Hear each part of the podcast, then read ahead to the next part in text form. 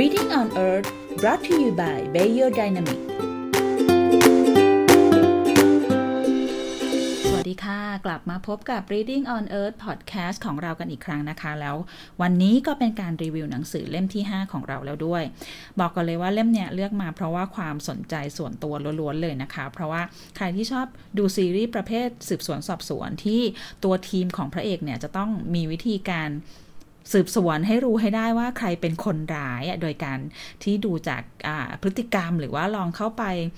อสอบสวนตัวคนร้าย แล้วก็จับสังเกตวิธีการโกหก หรือดูปฏิกิริยาอะไรลักษณะอย่างเงี้ยนะคะ ใครที่ชอบดูซีรีส์แบบ พวก mentalist พวก criminal mind หรือว่า lie to me อย่างเงี้ยก็จะเป็นลักษณะของตัวละครเอกที่มีความสามารถในการที่จะอ่านคนนะคะ แล้วก็เลยสอดคล้องกับเนื้อหาที่หนังสือเล่มนี้พูดถึงเลย โดยที่คนเขียนเนี่ยนะคะ ก็คือคุณโจนาวาโรเนี่ย เขาเป็นชาวคิวบานะคะ แล้วก็ทำงานเป็นฝ่ายสืบสวนของ FBI เนี่ย มาเป็น 10 ปีเลย แล้วก็มีประสบการณ์ในเรื่องของการอ่านปฏิกิริยาท่าทางของคนนะคะ แล้วก็เพื่อที่จะนำไปใช้ในการสืบสวน เพื่อที่จะตีความให้ได้ว่า เอ๊ะ คนนี้ตกลงแล้วเนี่ย พูดโกหกหรือเปล่า มีความเกี่ยวข้องอะไรกับเหตุการณ์ที่เกิดขึ้นหรือเปล่าลักษณะแบบนี้นะคะ คุณโจนาวาโรเนี่ยก็เลยเอา ประสบการณ์ที่ทำงานเป็นเจ้าหน้าที่ FBI เป็น 10บสปีของตัวเองนี่แหละค่ะ มาเขียนเป็นหนังสือเล่มนี้ขึ้นมานะคะ ชื่อหนังสือว่าร่างกายไม่เคยโกหก หรือว่าชื่อเดิมในภาษาอังกฤษนะคะก็คือ what everybody is saying ก็คือเนี่ยที่จริงแล้วอะคนเราอะที่พูดกันอยู่เนี่ยที่ปากพูดแบบเนี้ยประโยคที่พูดออกมาจากปากเป็นแบบเนี้ยแต่จริง ๆ แล้วอะ สิ่งที่มันกำลังสื่อสารกับเราจริง ๆอะที่มันเป็นความจริงยิ่งกว่าคำพูดอะก็คือร่างกายของเรานั่นเองนะคะ โดยคุณโจเนี่ยก็บอกว่าอันนี้เขาก็เล่าประวัติตัวเองนิดหน่อยนะคะ ตอนต้นเล่มเขาก็บอกว่าคือตัวเขาอะด้วยความที่เป็นผู้อพยพมาจากคิวบาแล้วก็มาอยู่ในอเมริกาใช่ไหมคะ ในช่วงแรกๆเนี่ยที่ยังพูดภาษาอังกฤษไม่ได้อะคุณโจก็บอกว่าก็ต้องใช้วิธีการอ่านท่าทางคนเอาอะว่าเฮ้ยเนี่ยที่เขากำลังพยายามพูดกับเราอะโดยที่เราฟังไม่ออกเนี่ย สีหน้าท่าทาง แขนขามือไม้ทั้งหลายที่มันแสดงออกมา เขาต้องการจะสื่อสารกับเราว่าอะไรบ้างนะคะ แล้วตรงนี้มันก็เลยปลูกฝังการเป็นคนที่สามารถที่จะอ่าน body language ของคุณโจ แล้วก็กลายเป็นสิ่งที่กลายเป็นอาชีพต่อมาในอนาคตนะคะสำหรับคนที่เรียนมาทางด้านพวกนิเทศศาสตร์ ก็น่าจะคุ้นเคยกับคำที่เรียกว่า เขาเรียกอะไรนะคะ non verbal language หรือว่าอวัจนะภาษาก็คือภาษาที่ไม่ใช่ภาษาพูดนั่นเองนะคะ คนที่เรียนมาทางการสื่อสารเนี่ยก็คงจะได้เรียนเกี่ยวกับทฤษฎีของการสื่อสารแบบ non verbal ก็คือนอกจากสิ่งที่พูดออกมาแล้วอะต้องดูด้วยว่าสีหน้า โทนเสียง น้ำเสียง หรือแม้แต่อะไรอะคะะวิธีการหันตัวอะไรอย่างเงี้ยถ้าเกิดเขาหันมาทางเราแปลว่าเขาอยากจะพูดกับเรา ถ้าเขาเอียงข้างแปลว่าเขาไม่อยากจะพูดกับเราอะไรแบบนี้นะคะเกสเจอร์ต่างๆ อย่างเงี้ยที่ออกมา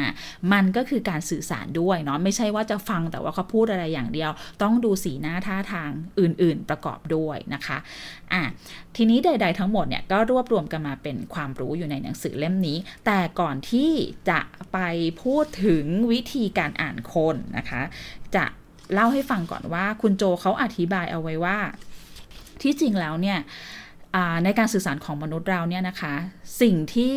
เป็น body language เนี่ย มันมีอิทธิพลหรือว่ามันคือการสื่อสารจริง ๆอะ่ะ ยิ่งกว่าคำพูดเนี่ยเป็นแบบ 50-60%เลยนะ คือเกินครึ่งอะค่ะ คือพูดง่ายๆ คือว่าถ้าเราฟังใครพูดอะเราฟังเขาพูดแล้วเราต้องดูท่าทางเขาด้วย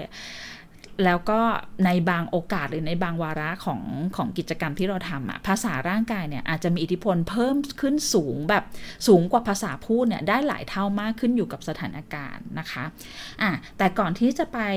ดูกันว่าคุณโจพูดถึงอะไรบ้างในหนังสือเล่มนี้ คุณโจ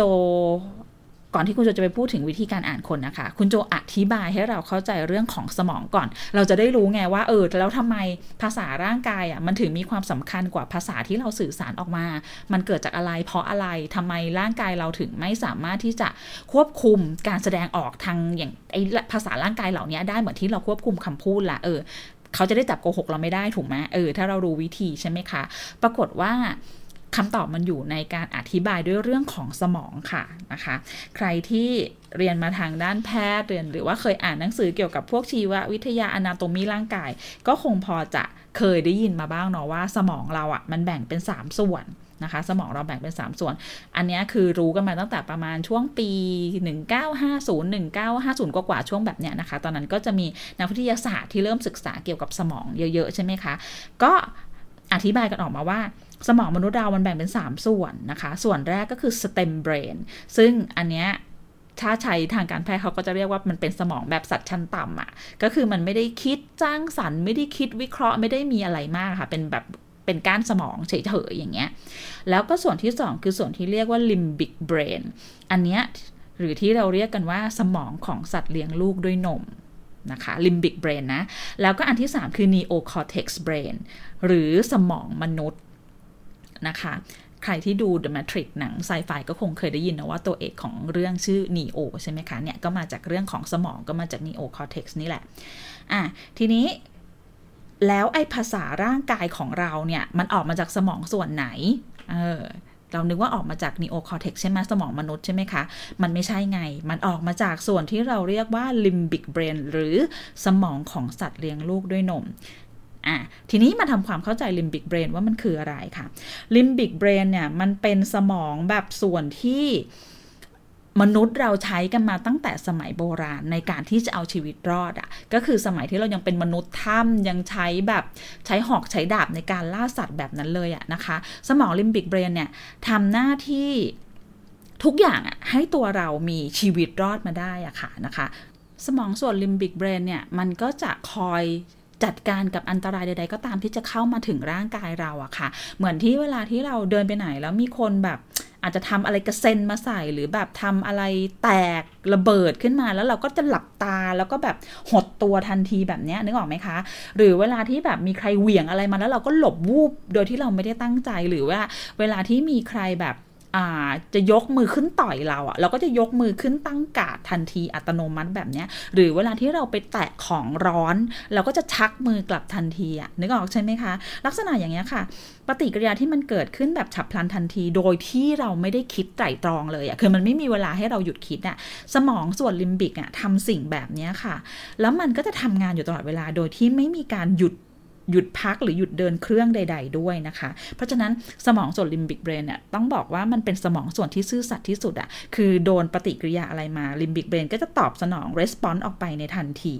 อย่างเงี้ยนะคะ เพราะฉะนั้น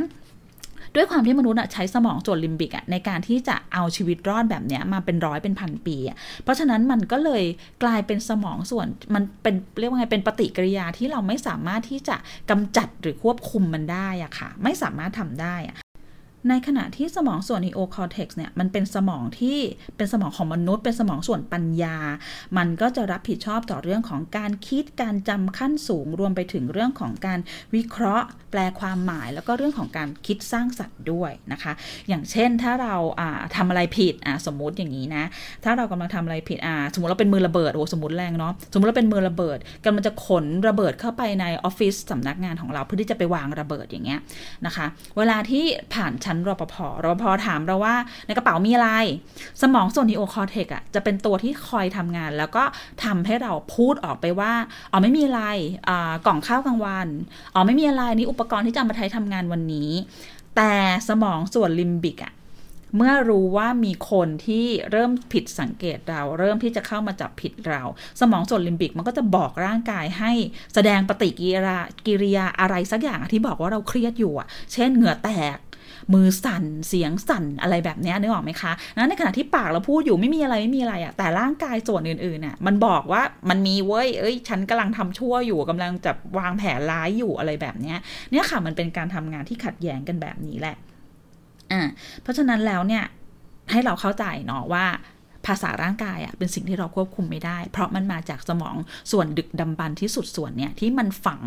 อยู่ในสัญชาตญาณของเรามาเป็นร้อยเป็นพันปีแล้วนะคะ สิ่งที่คุณโจอธิบายต่อไปอีกอย่างหนึ่งก็คือว่าเนี่ยให้เราทำความเข้าใจด้วยนะว่ามนุษย์เราเนี่ยด้วยความที่เราเกิดในยุคที่เราอ่อนแอ เราเป็นสัตว์เลี้ยงลูกด้วยนมที่อ่อนแอมาก เราสู้เสือสู้ช้าง สู้สัตว์นักล่ายุคนั้นไม่ได้ใช่ไหมคะ แล้วเราก็วิ่งก็ไม่เร็ว เขี่ยวเล็บก็ไม่มีไม่มีอะไรเลย เพราะฉะนั้นมนุษย์ก็เลยสร้างสัญชาตญาณในการที่จะเอาตัวรอดขึ้นมา 3 รูปแบบ เราอาจจะเคยได้ยินว่าไม่สู้ก็หนีมี 2 แบบใช่ไหมเออในความจริงแล้วไม่ใช่นะ มนุษย์อะมีวิธีการเอาตัวรอดอยู่ 3 แบบ แล้วเราก็ยังใช้ไอ้สแบบเนี้ยมาจนถึงปัจจุบันนี้ด้วยนะคะ แบบแรกเลยคือนิ่งฟรีดนิ่งนิ่งเลยนิ่งไม่ทำอะไร ไม่พูดไม่ตอบไม่ทำอะไรนะคะสองคือหนี แล้วก็สามถึงจะสู้คือกว่ามนุษย์จะ โดนผลักไปให้จนถึงจุดที่จะสู้อะ มันต้องผ่านสองสเต็ปแรกมาก่อนคือนิ่งหนี เพราะนั้นถ้าใครลุกขึ้นมาสู้คือแปลว่าสุดๆแล้วว่าเออไม่ไหวแล้วเว้ยต้องสู้กลับแล้วนะคะ แบบนี้ เพราะฉะนั้นเนี่ย สามอย่างเนี้ยเป็นสิ่งที่มนุษย์เราเนี่ยใช้รับมือกับความเครียด ใช้รับมือกับพยันอันตรายต่างๆ ที่เกิดขึ้นกับเรามาโดยตลอดเลยนะคะอะเราทีนี้จะมาลองอธิบายฟังว่าเนี่ยไอ้นิ่งหนีสู้อะเรายังใช้กันอยู่ทุกวันนี้จริงเหรอวะ คือนึกถึงภาพถึงสัตว์ต่างๆ สมมติอยู่ในทุ่งโล่งอย่างนี้ใช่ไหมคะ เป็นกระต่าย เป็นกระรอก เป็นตัวอะไรเงี้ย แล้วเจอสัตว์นักล่า เจองู เจอหมาจิ้งจอกอย่างเงี้ย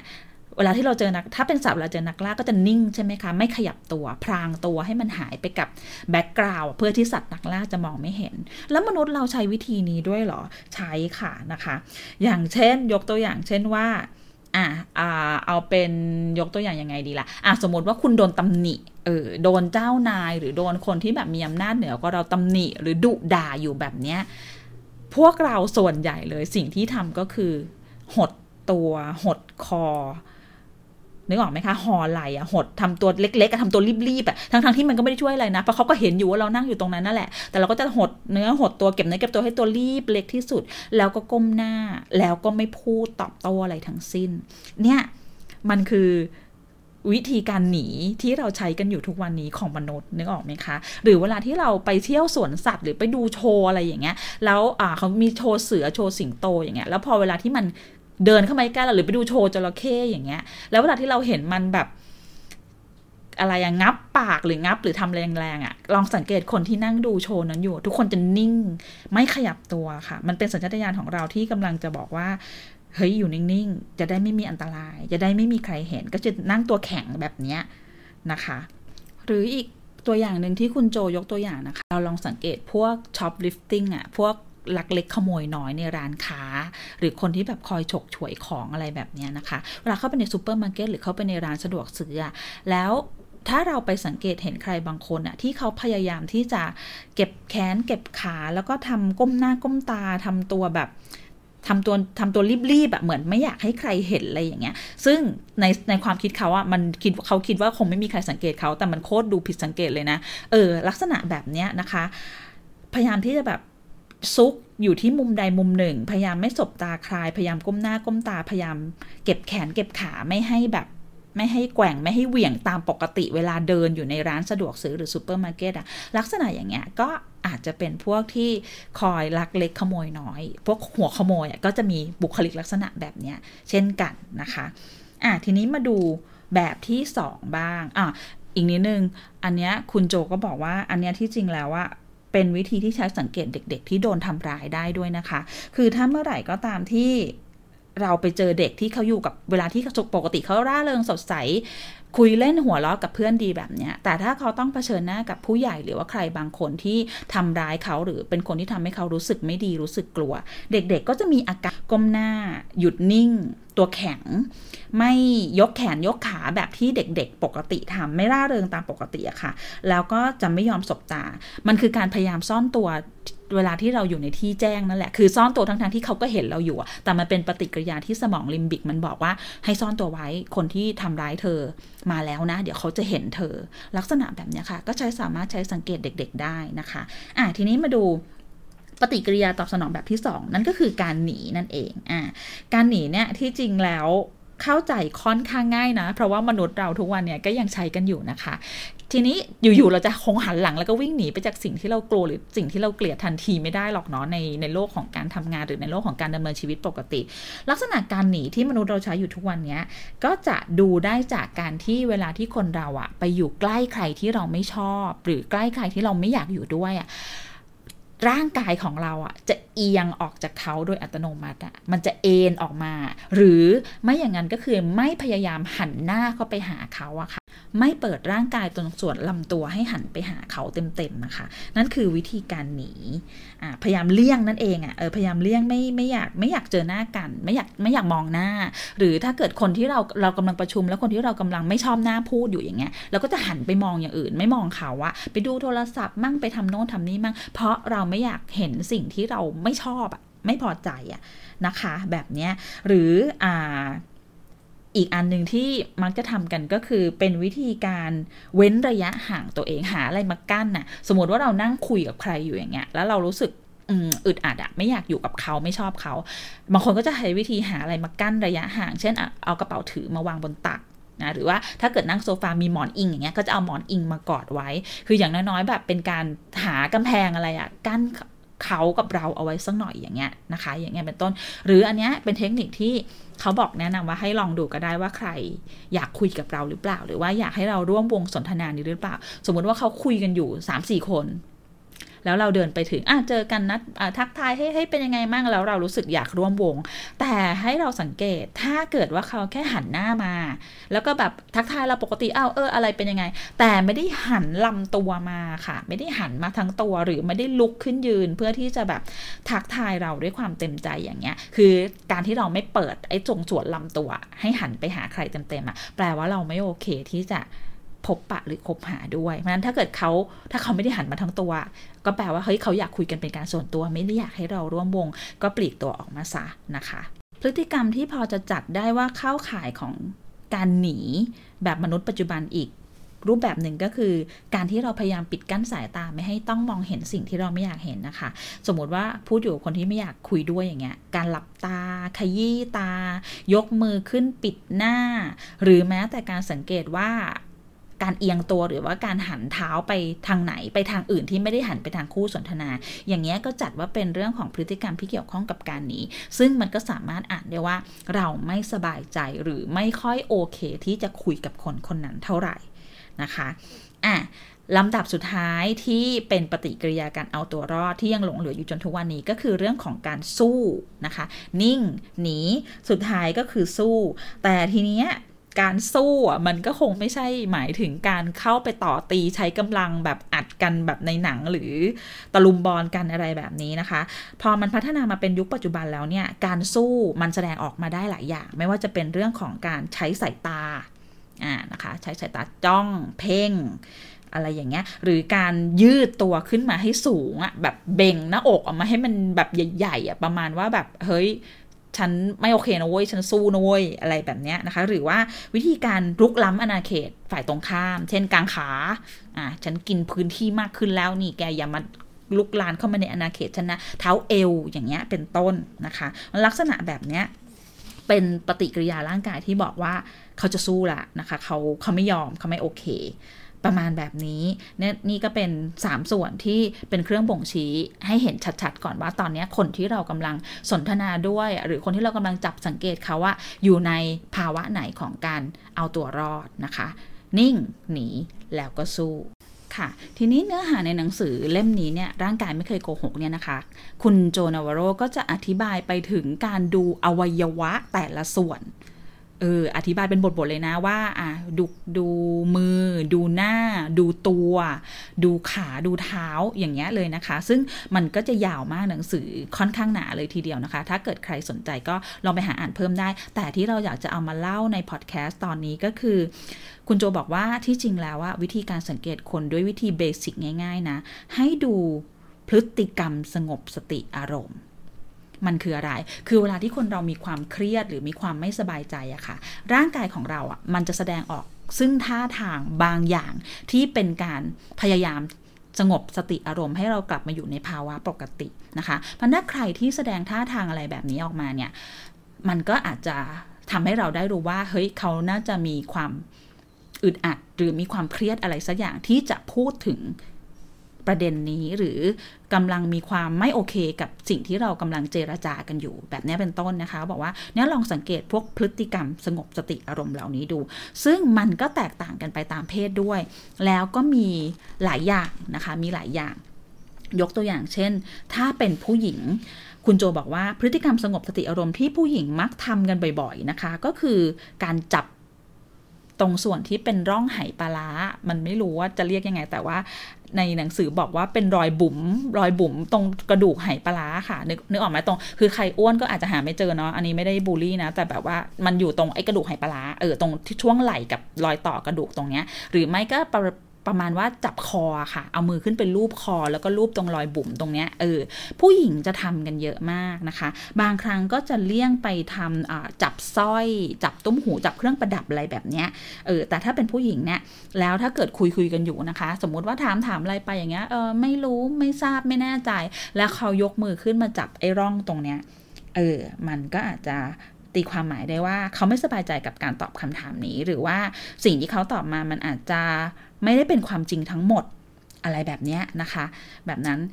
ส่วนพฤติกรรมสงบสติอารมณ์อื่น ๆ มีอะไรอีกอย่างเช่น การถูหน้าผากอ่าใช่ไหมคะ บางคนก็ทำถ้าเป็นผู้ชายก็มักจะจับอะไรที่เกี่ยวกับลำคอ เช่น ดึงคอเสื้ออจับเน็กไทอะไรที่อยู่แถวแถวคออย่างเงี้ยค่ะนะคะะบางคนก็ อาจจะกลายเป็นการนวดต้นคอ เออ มันจะเกี่ยวกับเส้นประสาทแถวๆเนี้ยเนาะแถวลำคอเออกระดูกไหปลาลำคออะไรเงี้ย พอมันไปแตะไปรูปแล้วว่า มันจะสร้างความสบายใจให้เรานะคะพฤติกรรมสงบสติอารมณ์อีก 3-4 แบบที่มักจะเจอก็อย่างเช่นเลียริมฝีปากถ้าเลียแบบเริ่มเลียบ่อยอพูดพูดไปเริ่มเลียริมฝีปากบ่อยขึ้น หรือเริ่มที่จะเป่าลมออกจากปากช้าๆแบบ ระบายลมหายใจออกช้าๆ อย่างเงี้ยนะคะ ก็บ่งบอกได้ว่าเขาไม่สบายใจกับการเจรจาการพูดคุยที่กำลังเกิดขึ้น ใด ๆ ก็ตามคุณโจบอกว่าพฤติกรรมสงบสติอารมณ์ของแต่ละคนน่ะมันก็ไม่เหมือนกันนะ เพราะฉะนั้นสิ่งที่ FBI หรือว่าคนที่จะฝึกเรื่องการอ่านคนต้องทำให้ได้ก่อน คือการต้องแยกให้ได้ก่อนว่า ไอ้ที่เขาทำเนี่ย เป็นนิสัยปกติของเขาเขาทำอย่างเงี้ยเป็นปกติอยู่แล้ว หรือนี่คือพฤติกรรมที่เขาทำเพื่อสงบสติอารมณ์ นึกออกไหมคะ เช่น ถ้าคนเนี้ยเป็นคนชอบ รูปแก้มอะจับหน้าจับแก้มตัวเอง หรือว่าถูจมูกตลอดเวลาทำเป็นปกติเป็นนิสัยเลยอะถ้าเขาทำอย่างนี้ขึ้นมาในระหว่างที่พูดกับเราอะมันก็ไม่ได้แปลว่าเขาเครียดไง เป็นนิสัยปกติของเขา หรือคนนี้ชอบจับตุ้มหู เออจับตุ้มหู จับสร้อยตัวเองจนเป็นนิสัย คือเวลาไหนก็จับ อันเนี้ยก็เอามานับว่าเป็นพฤติกรรมสงบสติอารมณ์ไม่ได้นะคะ ก็ต้องไปหาดูอย่างอื่นที่เขาทำแล้วมันมีความผิดปกติจากเดิมอ่าเคยสูบบุหรี่ด้วยจังหวะความเร็วเท่านี้ แต่พอพูดเรื่องนี้สูบเร็วขึ้น อัดหนักขึ้น ถี่ขึ้น หรือเคยเคี้ยวหมักฝรั่งประมาณนี้เคี้ยวยับยับยับแบบนี้ แต่พอคุพูดเรื่องนี้กับเราปุ๊บ โอ้โห แบบ อัตราเร่งในการเคี้ยวหมักฝรั่งมัน ขึ้นมาแบบผิดตามากอย่างเงี้ยค่ะ มันคือการสังเกตให้ดูให้ออกว่าอะไรที่เป็นพฤติกรรมสงบสติอารมณ์ที่บุคคลคนนี้ทำแล้วก็อย่างที่บอกไว้ใช่ไหมคะว่าในหนังสือเล่มนี้จะพูดถึงการอ่านร่างกายของเราเนี่ยทีอวัยอวัยวะเลย แต่เราคงเล่าหมดไม่ได้ในพอดแคสต์นี้เนาะก็เลยจะขอยกขึ้นมาเป็นบางบางอวัยวะละกันเอามาเป็นท่อนๆนนะคะ ส่วนของลำตัว คือต้องบอกว่าลำตัวเนี่ยเป็นอวัยวะส่วนที่ได้รับอันตรายได้ง่ายมาก คือมันไม่มีอะไรไม่มีอะไรแข็งเลยอะไม่มีมีก็แค่กระดูกซี่โครงที่ก็จะคอยปกป้องอวัยวะภายใน มันไม่เหมือนขาไม่เหมือนอกระโหลก ไม่เหมือนหัวที่มีกระโหลกศีรษะแข็งๆใช่ไหมคะ เพราะนั้นมนุษย์เราอะจะมีความอ่อนไหวกับส่วนที่เป็นลำตัวเนี่ยมาก ถ้าจะเกิดอันตรายปุ๊บเราก็จะหดแขนหดขาขึ้นมาป้องกันลำตัวเราไว้ก่อนใช่ไหมคะ อะ เพราะฉะนั้น ลำตัวนี่แหละเป็นสิ่งที่สามารถบอกได้ชัดเจนมากเลยว่า คนคนนั้นกำลังรู้สึกอะไรนะคะ อย่างที่เล่าไปแล้วในตอนแรกว่าลำตัวเนี่ยมันเป็นการ บอกให้รู้ว่าคนคนนี้กำลังยอมรับหรือปฏิเสธเรา เวลาเราพูดกับใครแล้วเขาหันมาหาเราเต็มตัว คือหันมาแบบฟูอะเออไม่เอียง ไม่เบี่ยงไม่หันข้าง หันมาหาเราแบบเต็มๆเนี่ยนะคะ แปลว่าเขาเริ่มจะเปิดรับเรา หรือถ้าเป็นคุณครูยืนสอนหนังสืออยู่หน้าห้องแบบเนี้ยแล้วเด็กๆหันมาเต็มตัว แล้วโน้มตัวมาข้างหน้าด้วยอะ ก็เป็นสัญญาณที่บ่งบอกว่าเฮ้ยเขากำลังเอนจอยกับการเรียนการสอน เขากำลังรู้สึกสนุกกับสิ่งที่เรากำลังพูดอยู่นะคะ เพราะว่าร่างกายตรงส่วนนี้เป็นส่วนที่อ่อนแอที่สุด เพราะนั้นการหันไปหาใครอะมันแปลว่าเราเปิดใจที่จะรับเขาคนนั้นหรือถ้าเราไปกินกาแฟไปพูดคุยนะเจอกับใครหรือแม้แต่เป็นนัดเดทอย่างเงี้ย แล้วถ้าคนที่เราพูดด้วยอะโน้มตัวมาหาเราอะเออเอามือวางข้างหน้า เผยให้เห็นมือด้วยนะ เอามือวางข้างหน้า แล้วก็โน้มตัวมาหาเราอะแสดงว่าเฮ้ยเขาโอเคกับเรา แต่ถ้าเมื่อไหร่เขาเริ่มที่จะเอนตัวพิงพนักเก้าอี้อะเริ่มไม่โอเคละหรือถ้าเมื่อไหร่ถ้าเอนตัวพิงพนักเก้าอี้คือเอาตัวเอนออกไปจากเราแล้วนะ แล้วยังกอดอกด้วยเนี่ย เป็นกำแพงสองชั้นแล้วอะที่บอกให้เรารู้ว่า อืมไม่น่าจะโอละเขาอึดอัดหรือไม่ก็ไม่พอใจกับอะไรสักอย่างที่เกิดขึ้นระหว่างเราสองคนอยู่ หลักเบสิกอีกอย่างหนึ่งที่คนเรามักจะใช้เพื่อป้องกันลำตัวก็คือการกอดอกใช่ไหมคะ หรือแม้แต่การเอาอะไรมาขวางที่เล่าไปแล้วในตอนแรกเนาะเอากระเป๋ามาขวางเอาหมอนมากอดไว้นะคะ หรือแม้แต่การติดกระดุมเสื้อแจ็คเก็ตเสื้อนอกอะ ก็บอกได้เหมือนกันนะ สมมติว่าเราใส่เสื้อนอกของเราปกติอยู่อย่างเงี้ยอะแล้วเราต้องเดินเข้าไปหาคนที่เราไม่ชอบ หลายหลายคนจะติดกระดุมเสื้อ คืออย่างน้อยให้มีอะไรมาขวางระหว่างฉันกับอินนั่นไว้หน่อยอะ่ะเออฉันไม่ชอบมันอะ่ะ ลักษณะแบบเนี้ยนะคะอวัยวะส่วนที่สองที่อยากพูดถึงก็คือ นิ้วมือค่ะ ฟังดูแล้วนิ้วมือมันจะสามารถอ่านอะไรได้หรอ มันก็ สิบนิ้วอะมันจะทำท่าอะไรยังไงได้ หารู้ไหมนะคะ ว่าที่จริงนิ้วมืออะมันเป็นส่วนหนึ่งที่งอกออกมาจากสมองเลยนะ มันเป็นเหมือนสมองที่เรามองเห็นได้เลยค่ะ เพราะฉะนั้นการที่คนเราใช้นิ้วในการแสดงภาษาท่าทางอะไรอะมันบ่งบอก ได้ถึงความในใจหลาย ๆ อย่างของเขามากเลยนะคะอ่าอย่างเช่น ถ้าสมมุติว่าเอาเรื่องง่าย ๆ ก่อนเนาะหลายคนน่าจะเคยเห็นอันนี้ก็คือ สมมติว่าเราคุยกับใครอยู่อย่างเงี้ย แล้วอยู่ๆแทนที่เขาจะตั้งใจฟังเราอะเขาก็หันไปหยิบโน่นหยิบนี่ออกจากเสื้อผ้านึกนึกออกปะแบบหยิบเศษผง หยิบเศษเส้นได้อะไรออกจากเสื้อแบบ คือดูเผินๆเหมือนเขากำลังพยายามจัดการเครื่องแต่งกายให้เรียบร้อย แต่ความจริงแล้วว่ามันเป็นการบอกว่าเขาไม่อยากฟังเรื่องที่เราพูด นะคะ หรือเสไปอะไรอะหันไปแบบลูกผมแต่งผมปัดโน่นปัดนี่ออกจากกางเกงอะไรอย่างเงี้ยค่ะ เนี่ยมันคือการใช้นิ้วมือในการบอกว่าฉันไม่สนใจเรื่องที่เธอพูดนะมีอะไรอีกเรื่องของการกัดเล็บอันนี้เข้าใจง่ายเนาะคนกัดเล็บก็เห็นชัดอยู่แล้วแหละว่ากำลังประมาอยู่ อันนี้ดีกว่าเรื่องของการประกบมือ ในหนังสือใช้คำว่าประกบมือแบบหน้าจั่ว แต่เนื่องจากเรามองไม่เห็นกันใช่ไหมคะ เราได้ยินกันแต่เสียงก็เลยจะอธิบายว่า ให้นึกภาพเวลาที่นั่งอยู่บนโต๊ะอะแล้วเรายกมือสองข้างขึ้นมา แล้วก็เอานิ้วมืออะทั้งสองข้างอะ แปะติดกัน 10 นิ้วอะแต่ฝ่ามือไม่ได้ไม่ได้ประกบติดกันนะคะ ไม่เหมือนการพนมมือ มันคือการพนมมือที่แบบแยกฝ่ามือออกจากกันทำเป็นรูปสามเหลี่ยมนึกออกปะเออเขาบอกว่าการประกบมือด้วยท่าแบบเนี้ย เป็นท่าที่บ่งบอกถึงความมั่นใจแบบสุดๆอะเออ คนที่ทำ ท่าเนี้ยคนที่ใช้นิ้วมือทำท่าแบบเนี้ยนะคะส่วนส่วนใหญ่เป็นพวกที่มีสถานะทางสังคมสูงอะพวกทนายความผู้พิพากษาแพทย์หรือว่าผู้บริหาร CEO ระดับสูงอะจะทำท่าเนี้ยออกมาโดยไม่รู้ตัวเลย เพราะความมั่นใจในตัวเองนะคะ นิ้วที่ แนะนำให้สังเกตนะคะนิ้วที่คุณโจนาวโรแนะนำให้สังเกตคือนิ้วหัวแม่มือเขาบอกว่านิ้วหัวแม่มือเนี่ยมันเป็นนิ้วที่บ่งบอกถึงความมั่นใจในตัวบุคคลคนนั้น เพราะฉะนั้นถ้าบุคคลคนนั้นพยายามทำอะไรก็ตามที่เป็นการซ่อนนิ้วหัวแม่มือ แปลว่าคนคนนั้นเขาเริ่มไม่มีความมั่นใจในสิ่งที่เขาเขากำลังทำอยู่ นะคะ ยกตัวอย่างเช่นเขาบอกว่าให้ลองย้อนกลับไปดูรูปถ่ายเก่าๆ ของประธานาธิบดีจอห์นเอฟเคนเนดีเวลาที่คุณจอห์นเอฟเคนเนดีเนี่ย เอามือล้วงกระเป๋าเสื้อนอกอะเขาจะเอานิ้วหัวแม่มือโผล่ออกมาจากกระเป๋าเสมอ คือไม่ไม่ลงไปทั้งมืออะ นึกออกไหมคะ เออ คืออีกสี่นิ้วอยู่ในกระเป๋านะ แต่หัวแม่มือจะโผล่ออกมาข้างนอกเสมอ บอกคนที่ล้วงกระเป๋าไม่ว่าจะเป็นกระเป๋าเสื้อนอกหรือกระเป๋ากางเกงอะแล้วมีนิ้วหัวแม่มือโผล่มาแบบเนี้ย มันเป็นการบ่งบอกว่าเขาเป็นคนมีความมั่นใจในตัวเองสูงอะค่ะนะคะ แต่ตรงกันข้ามใครก็ตามที่เวลาล้วงกระเป๋า แล้วเอานิ้วหัวแม่มือเกี่ยวไว้ข้างในอะ ซ่อนเอาไว้อะเออ มันเป็นการบ่งบอกว่าเขากำลังรู้สึกต่ำต้อย หรือกำลังรู้สึกว่ากำลังต้องทำสิ่งที่ตัวเขาเองไม่พึงประสงค์นะคะนะคะอ่าหรืออันเนี้ยใครอาจจะไม่สังเกตท่าเท้าเอวของผู้ชายอะ่ะไม่รู้จะอธิบายเห็นภาพหรือเปล่านะอะสมมติว่าเป็นผู้ชายอะ่ะแล้วใส่กางเกงใช่ไหมแล้วก็เอานิ้วหัวแม่มือเกี่ยวขอบกางเกงไว้อะ่ะแล้วก็อีกสี่นิ้วอะ่ะมือสองข้างที่เหลือ ก็จะห้อยออกมาข้างนอก เหมือนแบบเอาแปะไว้บนไว้บนพุงอะ่ะบนหน้าขา แต่ว่านิ้วหัวแม่มือเกี่ยวขอบกางเกงอยู่เออเขาบอกว่าท่าเนี้ยมันเป็นท่าที่เป็นการเอามืออะ่ะเอานิ้วอะ่ะมาล้อมกรอบเพื่อเน้นให้เห็นอวัยวะ เพศเห็นความเป็นชายของเขาอะค่ะมันคนที่ทำท่าเนี้ยมันเป็นการแบบอยากบอกว่าเนี่ยมองดูฉันซี่ฉันแมนมากเลยนะเออ แบบไม่สนใจฉันเหรออะไรอย่างเงี้ยเออเป็นการแบบอยากอวดความเป็นชายของตัวเองอะค่ะ ประมาณนั้น อืมเพราะฉะนั้นเนี่ยเขาบอกว่าเวลาที่จะสืบสวนสอบสวนหรืออยากคุยกับใครอะ่ะเออลองพยายามพูดคุยกันโดยที่เราเห็นมือของเขาด้วยนะคะเขาบอกว่าในอดีตอะที่ทำผิดพลาดกันมาเยอะๆในการไอสอบสวนผู้ร้ายอะก็คือ